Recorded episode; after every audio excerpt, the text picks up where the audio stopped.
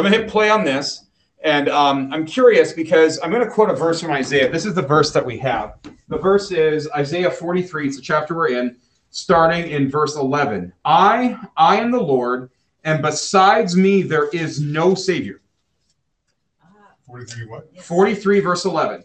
11, Isaiah 43 verse 11. That's my introductory verse to this text. I'm going to show you this video because this becomes offensive to people. I, I am the Lord, and besides me there is no Savior. Why would they even be offended? because it's exclusive. Doesn't mean other religions aren't true. You mean you see you see what I'm saying? Yeah. And so yeah, there's only one way, and then he compares himself to the rest of the gods, right? Uh, who can turn me back from doing you know what I want to do and that sort of thing. We'll get into the text itself, but I want to emphasize this because there are numerous times where God in this passage keeps saying, "I, I am the Lord. I'm the only way. There's only one Savior. I, I the Lord," over and over and over throughout Isaiah 43. Okay, so here's the question for us. I'm going to move the microphone a little bit just so I can hear what's coming off the screen. So the screen's going to project here. How can Jesus be the only way? Is our question for the day. So this comes from Bill Craig, same guy who did the graphics, because people hear that. We call this religious, you'll hear it defined in the video, as religious particularism, the idea that there's only one true religion. People don't like that because we live in a culture of pluralism. And so you're going to get a bunch of objections culturally about this. So Bill Craig does a really great job with this one. How can Jesus be the only way? Well, the real question is how could they all be right or what about contradictions and those sort of things? He's going to get into that. Okay, so I'm going to use this video as my intro and then I have the text itself. And once we get to the text, I think you'll find that this is probably more devotional than usual by my standards. Probably because I was in sermon mode. But anyways, In AD 203, the Roman government arrested a 22 year old woman, a Christian named Perpetua. The problem wasn't so much that she worshipped Jesus, her crime was that she worshipped only Jesus. She refused to worship any other gods. As a result, she was found guilty of treason and sentenced to death. This dangerous idea that Christ alone provides the way to God is called Christian particularism, and it is as scandalous today as it was 2,000 years ago. Religious pluralism, on the other hand, is the view that all the world's religions are equally valid, and Christ is just one of many ways. Some religious pluralists say all the world's religions teach basically the same thing, so they are all true. But this is clearly mistaken. The major religions often contradict each other. For example, compare Islam and Buddhism. Muslims believe there is a personal God who created the world. Man is sinful and will spend eternity in heaven or hell, and salvation is attained by faith and performing good works. But Buddhists deny all of this. They believe that ultimate reality is not a person. The world was not created. Man is not sinful. Man is not an enduring self. And the goal of life is not salvation, it's annihilation. Because these two worldviews contradict each other, they can't both be true. In fact, every major world religion contradicts every other one, so they can't possibly all be true. So other religious pluralists will say all the world's religions are false. They're equally valid, but equally false, cultural expressions of mankind's search for truth. But why think that this is true? Why couldn't one particular religion be true? When you examine the arguments for religious pluralism, you find that some of them are textbook examples of logical fallacies. For example, anyone who believes that Christianity is true and every other view is wrong is arrogant. Therefore, Christianity is false. This is a logical fallacy called argument ad hominem, trying to show someone's view is false by attacking his personal character. This is a logical fallacy because the truth of a view is independent of the character of the person who holds it. For example, if an arrogant person discovered the cure for cancer, the fact that he's egotistical would not mean his claim was false. And you wouldn't refuse treatment just because he was conceited. Moreover, this objection is a double edged sword, for the pluralist also believes that his view is true and that everyone else is wrong. Therefore, If you're arrogant for holding to a view which many others disagree with, then the pluralist himself would be guilty of arrogance. Here is another pluralist argument. Religions are culturally relative. If you had been born in Pakistan, you'd likely be a Muslim. But if you've been born in Ireland, you'd probably be a Catholic. Because religious beliefs are culturally relative, they are not objectively true. This is an example of the genetic fallacy, trying to invalidate a view by showing how a person came to hold the view. This is a fallacy because the truth of a view is independent of how a person came to believe it. For example, if you had been born in ancient Greece, you would have believed that the sun goes around the earth. Does that make your current belief that the earth goes around the sun false or unjustified? No. Furthermore, this objection is also a double edged sword. For if the religious pluralist had been born in Pakistan or Ireland, he'd likely have been a religious particularist. So his belief in religious pluralism is just the result of his being born in contemporary Western society, and therefore is not objectively true. Getting these fallacious objections out of the way helps to reveal a more serious objection to Christian particularism the problem of those who have never heard of Christ. If Jesus is the only way to God, then what is the fate of those who never hear of Jesus? Is there no hope for them? The answer is there is hope for those who've never heard. The Bible says that God loves all people and wants everyone to come to Him and find eternal life. All right. So that's how it's going to end. They're going to advertise here. So I'm going to put my PowerPoint back up. And as I'm doing that, um, what's your reaction to the video on that? The idea of particularism. Do you see the do you see the debate that's going on? So because in the culture, to say it like when God says it in here, there is only one way. People are immediately offended. What about Muslims? What about Buddhists? What about Hindus?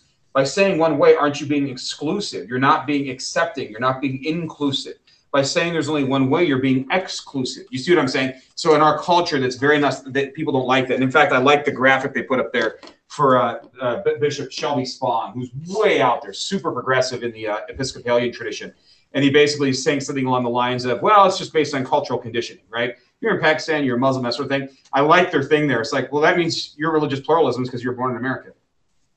So in other words, that can go both ways, right? So that doesn't really prove or disprove anything. It just just shows you where you got something um, the truth of the view is independent of where of how you got to it, right? You see, you see the argument there, and so it's really interesting to kind of go through those because God makes that claim in Isaiah. The book of Isaiah says, "I am the there is no other Savior."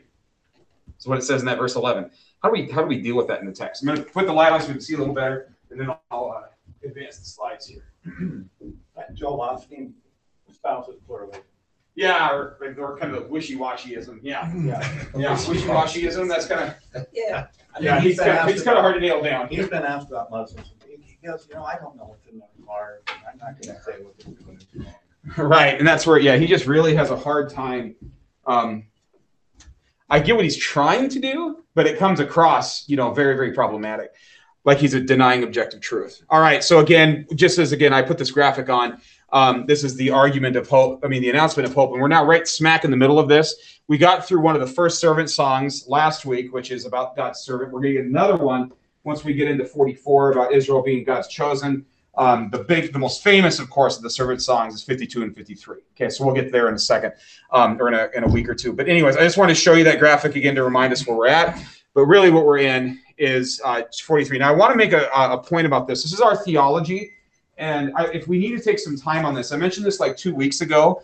But the whole idea that we are Israel, we forget this. Um, sometimes we kind of make a false dichotomy.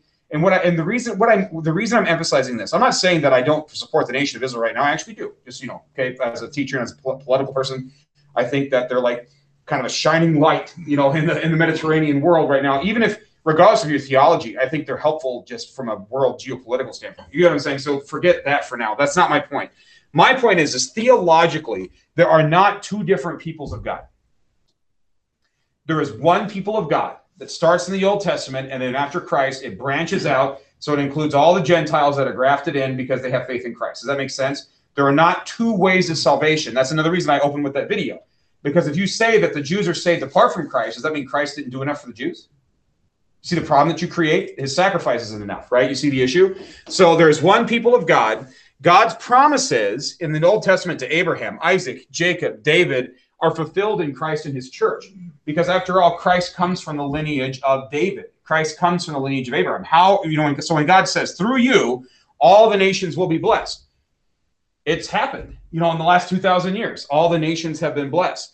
Okay. And so that's one important thing because when we read Isaiah, sometimes we read these promises and we'll say, well, I just applied to the Israelites, you know, 700 years BC. No, it applies to us now. And something that we have a hard time remembering. Okay. Um, modern ethnic political Israel is not necessarily a fulfillment of biblical prophecy. Now, of course, God can do anything. So I'm not going to put limits on God. You get what I'm saying? So I'm not saying that I have like a, I know exactly how history is going to unfold. So I want to be careful there. However, to say that, oh, in 1947, the modern political state of Israel fulfills biblical prophecy, that proves the rapture is going to happen. That is not our theology, just so you know. Okay. We don't talk that way um, in the Lutheran tradition. That's very, very much popular, though, in Anglo American evangelical circles. So if you read the Left Behind series um, with Tim LaHaye, where people just kind of disappear, there's a bunch of car wrecks, you know, that sort of thing. Or if you've read um, uh, any or seen anything online with John Hagee, John Hagee's big with this. He has these beautiful charts um, of how the end times are going to work. He got he kind of uh, fell off the uh, the publicity train once his blood moon predictions didn't come true. Okay, that was John Hagee. Um, Hal Lindsey is the late great uh, Planet Earth in the 1970s. That was another big person that was involved in this. And I usually don't like to call out a lot, you know, specific teachers or anything. But my point is, is you should know that confessional Lutherans have never taken that position. Okay, we've always been amillennial. We believe there's one people of God and that sort of thing. Okay, um, Christ's life, death, and resurrection is enough for all, including the Jews, and that's who he came to first. Okay, first to the Jews and then to the Greeks. If you say there's two ways of salvation, or that Israel's going to be saved separately from the church, that's actually impugning on the sacrifice of Christ. Because that means he didn't do enough, right? You see the issue that we have here, okay? So it's important that we that we establish this. So this means the promises in Isaiah have a dual meaning. So yes, they apply to ancient Israel when they're restored to the land, but they also apply to us now in his church right now. So it's a both and. There's a, there's a double meaning. There's an initial meaning that the ancient Israelites would have recognized. Oh, look, we're back in our land after being in exile for you know decades, for a generation. We've been in exile. Now we're home. These prophecies in Isaiah have come true. That's true. But also they've come true in an even greater sense now in the person and work of Christ and in the life of the church. So it's a both and, not an either or. Unfortunately, we live in a culture that uh, theologically, this has nothing to do with like you know post-Christian culture. This is just in the church, where it's like you're either like really one way extreme or the other. Okay, so in other words, the church has so superseded Israel that there's no place for the Jews at all. They've just been completely replaced. Okay, we don't really ever say that, but the other view that there's two ways of salvation is also wrong. right? So we kind of cut off the ends of the stick on this one. Um, and so it's interesting. This isn't so going anti-Semitic with this would be a problem. Okay, that's not what we're saying. But what we are saying is there's one people of God. So all of salvation history is one story of God redeeming a people. And when it reduces down to one in Jesus, and then we get to Pentecost and the church explodes, that is the people of God. I got a couple quotes for you on this. Romans 9, 6 through 8. But it is not as though the word of God has failed, for not all who are descended from Israel belong to Israel and not all are children of Abraham because they are his offspring. But through Isaac shall your offspring be named. This means that it is not the children of the flesh who are the children of God, but the children of the promise are accounted as offspring. That means not everybody is that's an ethnic Jew is actually a descendant of Abraham. In other words, we are Abraham's spiritual descendants. We're included in this, according to Paul, right? Because we're not children of Abraham according to the flesh. I don't think anybody in here has got Jewish heritage, right? we're not, we're not, in, we're not part of that, but we are part of these children of the promise. You see what I'm saying? And so we are actually descendants of Abraham. We forget that part of the text sometimes. So when we read the Old Testament, we're reading our history, our adopted history when we read the Old Testament, okay? Romans 11 continues. But if some of the branches were broken off, and you, although a wild olive shoot, were grafted in among the others, and now share in the nourishing root of the olive tree, do not be arrogant towards the branches. If you are, remember it is not you who support the root, but the root that supports you. So it'd be tempting, and unfortunately, in the history of the church, some people forgot this part that that just because God now favors Gentiles with salvation doesn't mean we can say, "Look how superior we are." Okay, that's a problem too, right? So there's an arrogance that can ha- happen. Paul says, "Don't abuse that. You still have roots here," which is again why it's awesome to spend time in things like Isaiah because that's our roots, right? We've been grafted in, and now we're going back to the sources. Okay, so just know that there's one people of God. We've been grafted in as Gentile Christians. We are part of the tree now. Okay, um, in California, Ralph Michelle, you remember this? Isn't it walnut trees where they put like a black walnut and a white walnut together because like one tastes good, but the other is a hardier like plant, right? How does that work? Do you remember that? Well, there's also cross pollination, but. Right. I can't remember if it's the black on top or the white walnut on top. One or the other. I think it's the black one on the bottom. Was it? Black walnut is tastier. Yeah, there you go. So it's the black walnut on top, white walnut on the bottom. Maybe that's what it is because one's hardier. And so they put the trees together, right? And so it's kind of like that. That's just my analogy that I'm using here with this grafting in. You take this wild olive tree, the Gentile believers, graft them into the original plant. Now, it could be that the wild branches are outnumbering, which is what it's like right now, the original roots, but the roots are still there. So when we go to Isaiah, we're just looking at our roots that we've been grafted in on. Okay. Another passage Paul says, and this is where people get confused, and I want to say this, and forgive me, it's a little aside, but it's going to make sense for the rest of this chapter. Okay. He says, Lest you be wise in your own sight, I do not want you to be aware of this mystery, brothers. A partial hardening has come upon Israel until the fullness of the Gentiles has come in, and in this way all Israel will be saved. What does the word Israel mean? So, if you think that means ethnic political Israel, this is where you get some different theological systems. Because they'll say, well, the nation of Israel has to be created again, and then they're going to build a third temple, and then they're going to start the sacrificial system again, and then there's going to be a rapture and a tribulation, and after all that, the nation of Israel will be saved. That's that's how people interpret this passage. Okay, just so you know. How we look at that, and I have more data on this if you're interested in Romans 11. What we'll say about this is all Israel is all true believers will be saved. In other words, we are spiritual Israel, just like he said two chapters earlier. It would be really strange for Paul in in Romans 9 to say that not all of uh, not all the children of Abraham are children of the flesh, right? In other words, he has spiritual descendants, and then all of a sudden switch in Romans 11 and say, well, this is just ethnic Israel. You see that? You see the problem? Yeah, go ahead. Not all Israelis are Hebrew. Right. Right. I mean, who, who? I mean, does that mean? And I mean, what about the lost tribes? I mean, we can we can go through a bunch of different things, right? On this one, it creates a lot of problems. I mean, are we talking about the Jews of Ethiopia? You know, the, the African Jews, right? We're talking about the Ashkenazi. Are we talking about? I mean, because there's a lot of mixed heritage there. The DNA is not identical, right? And so, does that mean only a certain tribe? I mean, this gets really confusing. But if it just simply means that God is going to bring in all the people that that that will respond to Him, and that they will all be saved in the end, then of course, well, yeah, we agree with that. Yeah, go for it. Something you said earlier has triggered a response in me. Um, talking about, um, and maybe I misinterpreted, kind of ignoring our our uh, Hebrew heritage, the, the the first books and all that. Well, if we ignore that, the New Testament has little meaning. It right. Little, it kind of it's nice, but what does it mean? Right. You have to have that foundation. You have to build upon that. Otherwise, what are we being saved from or for or whatever? Right. Well, they say they'll say you'll hear lines like you'll hear theologians say things like that. You know, the New Testament is in seed form in the old, or that in the Old Testament it's like an egg, and then the egg cracks and you get the New Testament. You know, I mean, you'll hear all these different people that will say that that it's all there. I mean, I want to emphasize this one salvation history, and again, again, Christ alone. That's the claim. It's Christ alone. Right. So, because these theological systems that try to separate Israel from the church means that Christ is not enough, or that he's going to have to do something different than what he's already accomplished. So we, we get a little jinky, to use Pastor Dinger's one of his favorite terms. We get a little jinky when it sounds like there's a different way to be saved than through Christ's atoning death on the cross. What is that partial? Um, the idea that uh, the the so I do think that refers to God's people at the time that Paul is writing. So, like in other words, whether it's his ethnic Jews, because earlier on he says, "I would I would count myself accursed so that my countrymen, you know, would actually come to the safe to the faith."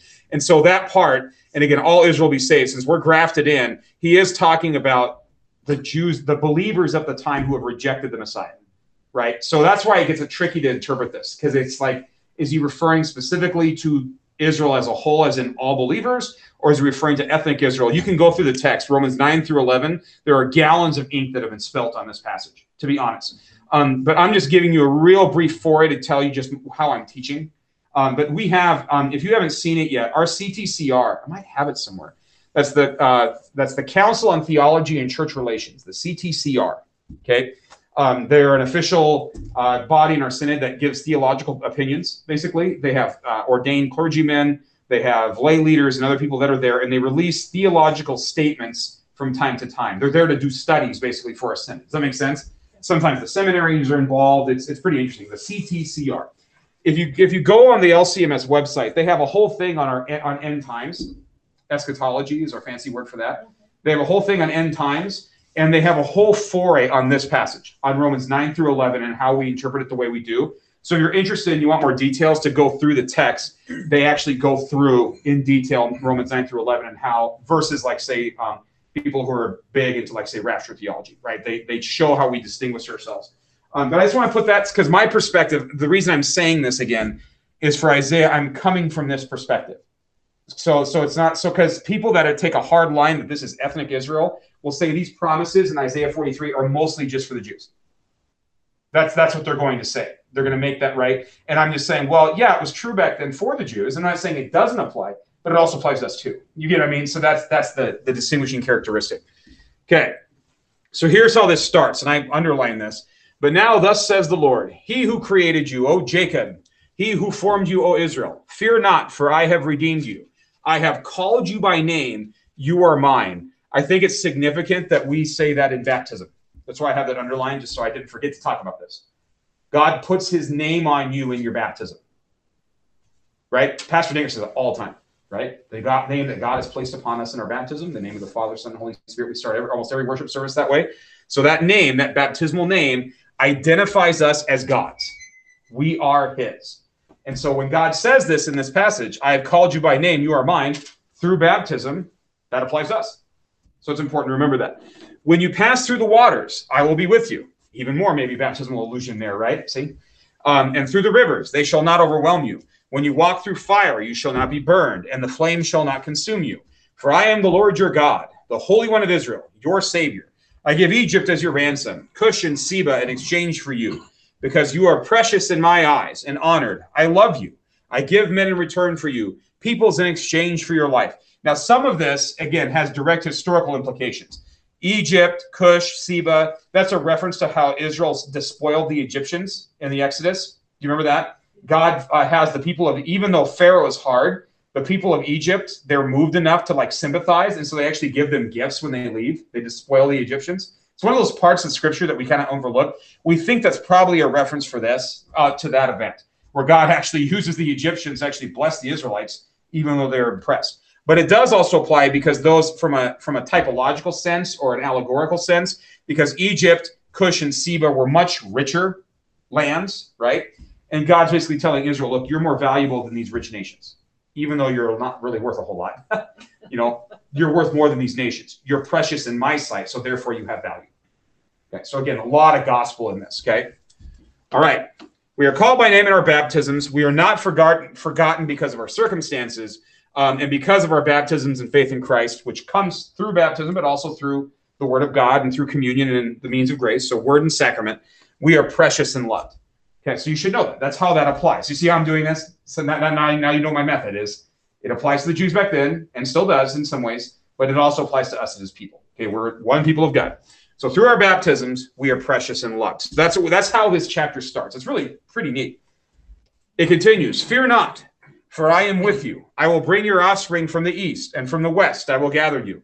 I will say to the north, Give up, and to the south, Do not withhold. Bring my sons from afar, and my daughters from the ends of the earth. Everyone who is called by my name, who I created for my glory, whom I formed and made. So, does ancient Israel return like this? The answer is yes, right? This is the first diaspora. They come back in the 500s and 400s under Cyrus the Great. So, they're dispersed by King Nebuchadnezzar, 586 BC. It's a big hard date. We know the date. 586 BC, Nebuchadnezzar takes them away. The, the, the, the talented ones in particular, like Daniel and his friends, end up in Babylon. Persia takes over Babylon, and Cyrus will let the Jews go back. So this does come true in one way historically for the Jews. Okay, so Cyrus sends them back. They build the second temple. That's what the books of Ezra and Nehemiah are about. And so it applies to them. But it also applies to us because does God have people that are called by his name in all corners of the earth? The answer is yes. There are believers even in places like North Korea. They're secretive, they're you know underground, but God calls people there. There's God have people in India and in Africa and in America and in Latin America. And there are believers on the, there are believers on the stations in the South Pole. Okay. But not in the Congress. Yeah. A, that's fine. I, I don't think they're completely immune, but yeah, that's pretty funny. All right. By the way, I gave you a couple other terms because I'm Mr. Theology, but uh, ancient Israel returns and in the universal, and look what I put in parentheses ecumenical Catholic Church. We as uh, Lutherans do believe in the Church Catholic. We just don't say it a lot in America because we get confused by that term. But if you go to uh, um, if you go to places like the Nordic countries, like Norway, Sweden, um, or Russia, or places like that, when they say the Nicene Creed, and I believe in one holy Christian and Apostolic Church, they say I believe in one holy Catholic and Apostolic Church. That's how they say it. We used to, didn't? Yeah, I think we did, and it's in. It, we actually have both in the hymnal. If you look at the hymnal, it'll say like it'll have be like an asterisk, and um, the reason we say it the way we say it is because in German they did both, and so there's both in there, and so there's Chris, there's Christian and there's Catholic, and we've adopted Christian. Um, and America throughout the 1800s and 1900s, um, there was a big move to not be Catholic. and so because of that, we removed the term because we thought it was confusing people. Actually, we've lost something with that because the word Catholic just simply means according to the whole, that there's one church. That's what it means. That would that would include the Roman Church, the, the true believers in the Roman Church, but it's not limited to them either. In fact, one of the lines that you'll hear people say about us is we're more we're more Catholic than the Catholics. Because we do. We have an actually we have, we have a bigger theology of the church than they do, in a sense, because we believe it's all it's the universal church, it's all Christians everywhere. That's what the word ecumenical means, by the way, is universal.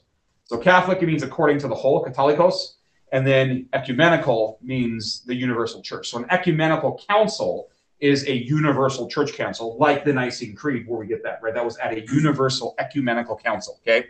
So it's fulfilled in the church Catholic or the church ecumenical, Catholic with a small c, if you will. Okay. So ancient Israel returns, but it's fulfilled even more. Okay. It continues again, starting in verse 8. Bring out the people who are blind, yet have eyes, who are deaf, yet have ears. All the nations gather together, and the peoples assemble. Who among them can declare this and show us the former things? Let them bring their witnesses to prove them right. And let them hear and say, It is true. You are my witnesses, declares the Lord, and my servant whom I have chosen, that you may know and believe me and understand that I am He. Before me, no God was formed, nor shall there be any after me. So God's being exclusive again. There's another exclusive passage, right? I already did the one earlier. We're going to get to that one again. There's no other Savior. Look at what God says here. There's no God before me. There's no God after me. That's about as exclusive as it gets. God's making that claim. It's not like we're going around saying, haha, our God's right and yours isn't. No, we're just repeating what God's telling us. Okay. So look at this. God challenges the nations to show what their gods have done. That's in verses 8 through 9. So look at there. Bring up the people who are blind, yet have eyes, who are deaf, yet have ears. All the nations together and the peoples assemble. Who can declare this and show us the former things? Let them bring their witnesses to prove them right and let them hear and say it is true. It's God's calling them into like a courtroom. Give me your evidence. Show me that you're God's work. Show me that your idols are doing what you say they do. Okay. Um, by inference, in verse 10, we can get some pretty interesting theological doctrine about who God is, right? Because if there's no beginning, there's no God before him, and there's no God after him, therefore that means that God is self-sustaining. He's not created. So, right? That's my definition, okay? He's self-existent. He's not relying on anybody else, so non-contingent. He's eternal, uncreated. We can actually get all that just from a couple verses right? It's just by inference. So it doesn't. God doesn't sit up there and say, "I am a, I am the singular, non-contingent being." He doesn't say anything like that. What we're doing is we're inferring that if there can't be a God before and there can't be a God after, this is how we could talk about it, right? God's uncreated. He doesn't have a beginning. He's not reliant on anything. It makes sense to go that route, right? So in other words, our doctrines on this. A lot of people will accuse Christians of saying, "Well, that's just you're you're you've Greekified Greekified theology." Um, the idea that God is this kind of supreme ultimate being. In fact, our LDS neighbors will say that sometimes.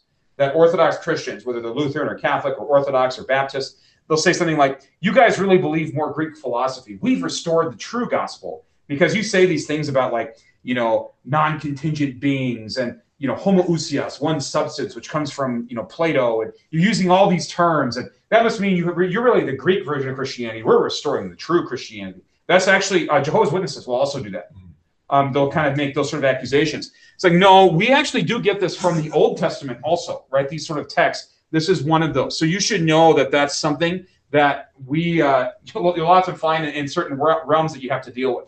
Um, the idea that God is uncreated. So I often get that. Well, who created God?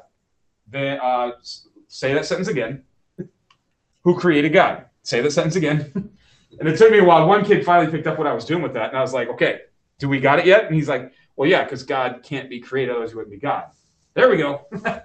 we've had that. We've had that a few times. Yeah, go for it. Um, Please refresh my memory. Why is it that in the text here, uh, he and me are not capitalized since they are referring to God? Um, it's just a practice. Um, it's just a. po- It's because it's poetry. It's just a practice of how we do the text. Because in the in the Hebrew, there's a. it's like all capital letters, right? Same with Greek, right? It's all capital letters in the initial manuscripts. I should show you sometime. It just looks Yeah. like Looks like a- Yahweh's all capital. right. and Yahweh's all capital, right? And sometimes they'll do that to show Yahweh. But um, when they're, it's just stylistic editing of the of the editor. Yeah, go for it. Okay. My translation Right, has them all capitalized. right. That's what I mean. So it's just whoever So- prints the Bible. right. She's Greekifying. so so it's really it's really really what it is is the it's just because we use the ESV it's just the stylistic part of the ESV it's it's not Anytime you want. but hers they are capital if that gives you an indication it's just a stylistic thing Sorry. yep no it's a great question okay and there's where you're going to get the verse 11 so look how it continues so verse 10 and so if you didn't make the connection before because I kind of pulled that verse out before so starting in verse 10 again you are my witnesses declares the Lord and my servant whom I have chosen that you may know and believe me and understand that I am he I am the one before me, no God was formed, nor shall there be any after me. And then it says, I, I am the Lord, and besides me there is no Savior. So not only is there in one God, only one God, there is only one Savior. There's those claims, okay? I declared and saved and proclaimed when there was no strange God among you, and you are my witnesses, declares the Lord, and I am God. And henceforth I am He. There is none who can deliver from my hand. I work, and who can turn it back? Thus says the Lord your Redeemer, the Holy One of Israel. For your sake, I send to Babylon and bring them all down as fugitives, even the Chaldeans, in the ships in which they rejoice. I am the Lord, your Holy One, the Creator of Israel, your King. Notice how many times he keeps saying, I'm the God, I'm God, I'm the Holy One. Don't forget who I am. Come on, pay attention. Who am I? Who are we talking about? And then this next reference here, Babylon and the Chaldeans, of course, that's again fulfilled in Persia, right? So the Persians are going to fulfill. In fact, later, uh, in a later chapter, God's actually going to call Cyrus, that's chapter 45. He's going to name Cyrus by name before he even existed. Talk about amazing prophecy, and say he's going to be one of the ones that does some of this stuff. But he's not the only one. It's just part of the story. Okay. But he's going to fulfill this because Babylon the Chaldeans, the Chaldeans were a tribe of that culture, the Mesopotamian culture. God's going to actually restore Israel here. Okay. So again, there's only one way for salvation. No amount of works, other religions, philosophies, and science can save but God alone. This excludes religious pluralism, relativism, syncretism, etc. So just so you know how I define those terms, and if you want to know what those terms mean, pluralism is the obvious one, meaning that you, multiple religions are true. It's called pluralistic. We live in a pluralistic society. Um, and so therefore everything's kind of true or everything's equally false. That was the, what the video was kind of answering. Relativism is the idea that everybody else's truth is relative to the beholder, right? The way we say that in the arts is beauty's in the eye of the beholder. Okay, that's how we say that. What people will do is say that also applies to truth. So your truth is different than my truth. So That's your you like truth. That's your truth. That's your tr- and that's my truth. And as long as it makes you happy, that's fine. That's how it generally translates. So um, how that's done, and I don't have enough time to unpack this, but basically how that's done is things like math and science and economics and those sort of things. That's the realm of facts. Those are objectively true. But things like the arts or religion or morality or virtues, those are in the realm of values. And so your values can be different from person to person. So they're not objectively true, right? For God to make claims like this, that's pretty hard because now you're saying there's something objective in that realm, not just math, science, economics, those sort of things, but in this realm on things like morality and one way to heaven and that sort of thing. That's relativism. So that's a big popular view, moral relativism. There's lots of answers to that. Of course, when somebody makes a statement like that and says, you know, your truth isn't my truth, then say, okay, is that your truth? right? Or they're all in the moral absolutes. Are you absolutely sure? I mean, there's ways to answer them. They're self-defeating statements, but they're popular because it means you don't have to confront things. And it's we are very, very much about being comfortable. We don't want to feel uncomfortable. We don't want to feel insulted. We don't want we want to feel safe. We don't want right. And so because of those things, if we're confronted by there is one way or there is one truth, that doesn't make us feel right, right? Yeah. And so that makes it hard. I love the Chesterton quote on this one. Um, the whole uh, the point of having an open mind is to close on something.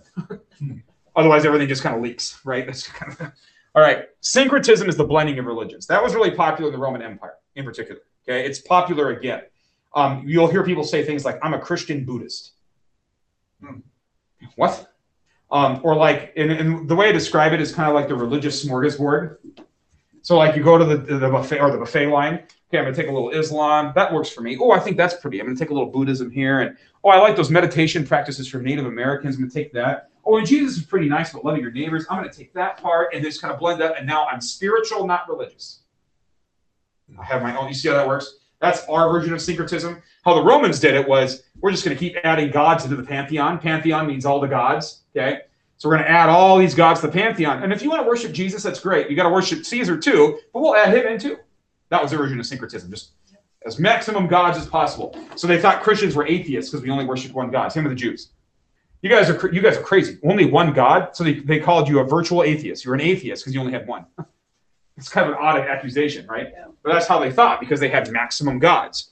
Okay. But again, all of those options are actually excluded if this is true. Pluralism can't be true because, as you saw in the video, they contradict each other. Relativism can't be true because we're saying there's only one way, right? That's not relative. That's true for everybody.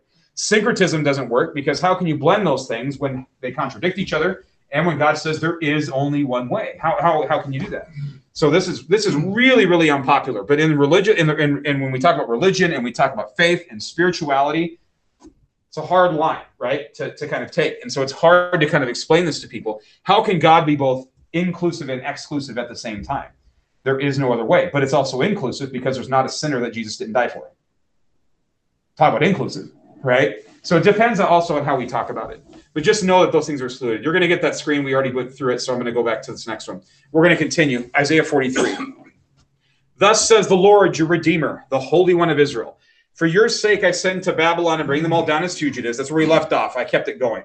Even the Chaldeans and the shits in which they rejoice. I am the Lord, your Holy One, the Creator of Israel, your King.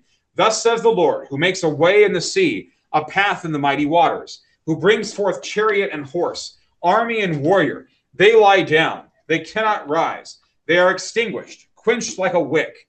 Remember not the former things, nor consider the things of old. Behold, I am doing a new thing. Now it springs forth. Do you not perceive it? I will make a way in the wilderness and rivers in the desert.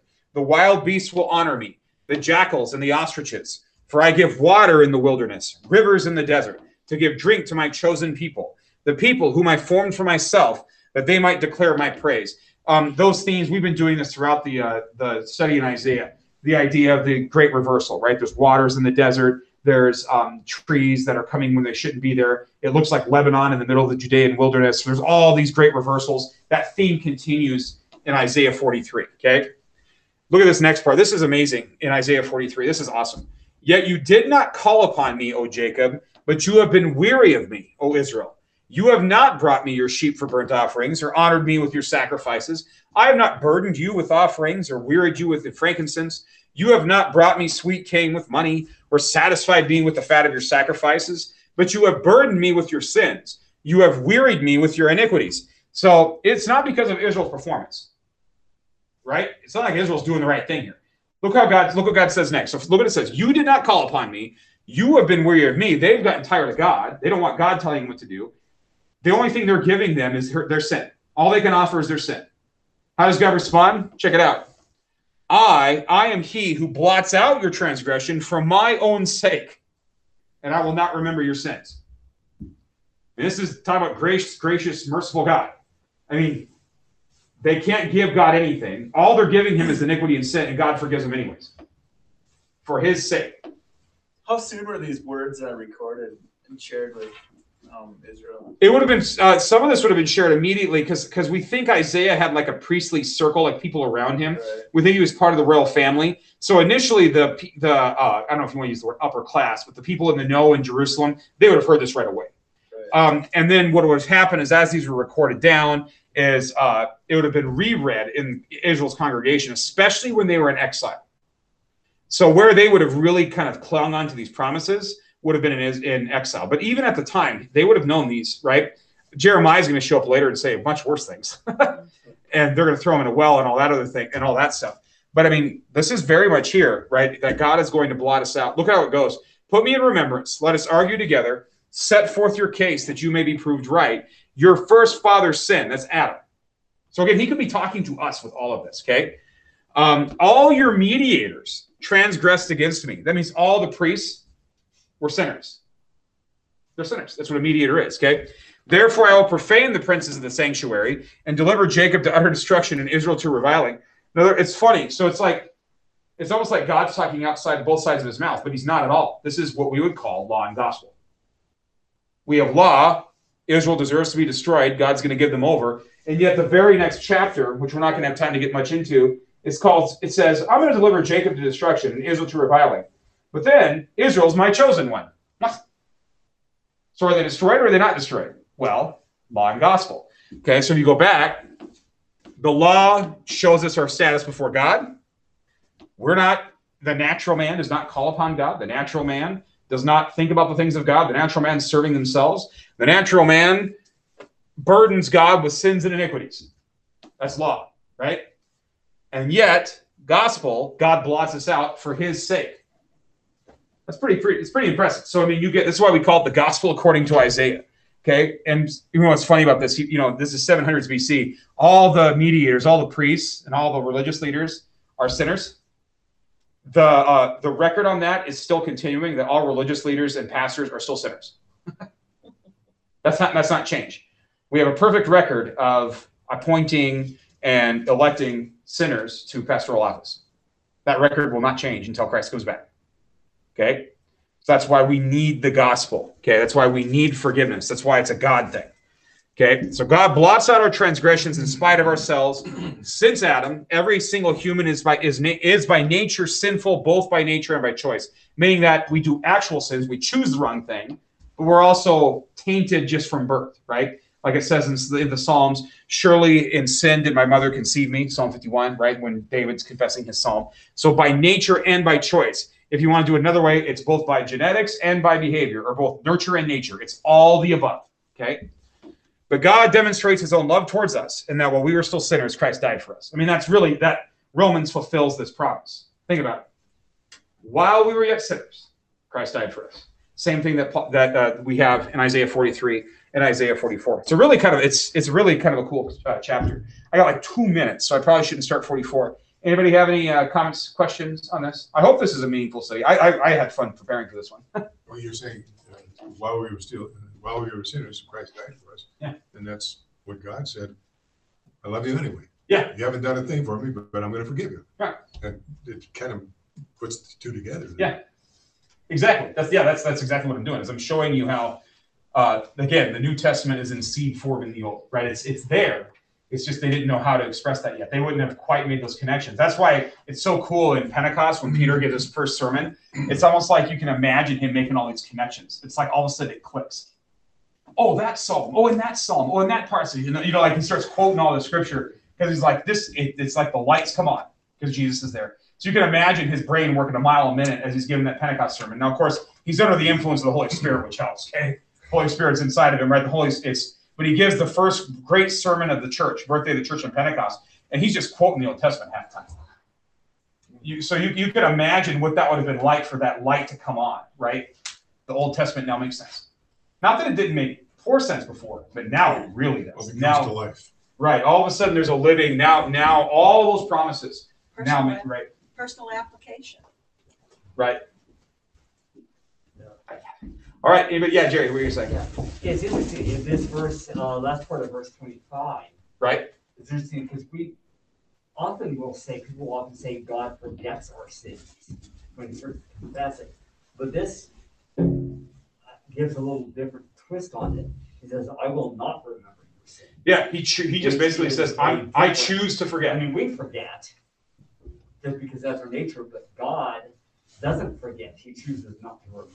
Right? He just says, a whole different thing. Yeah, you're right, because because he's he has all knowledge, right? He's omniscient. He's per, he's that's that's a great line.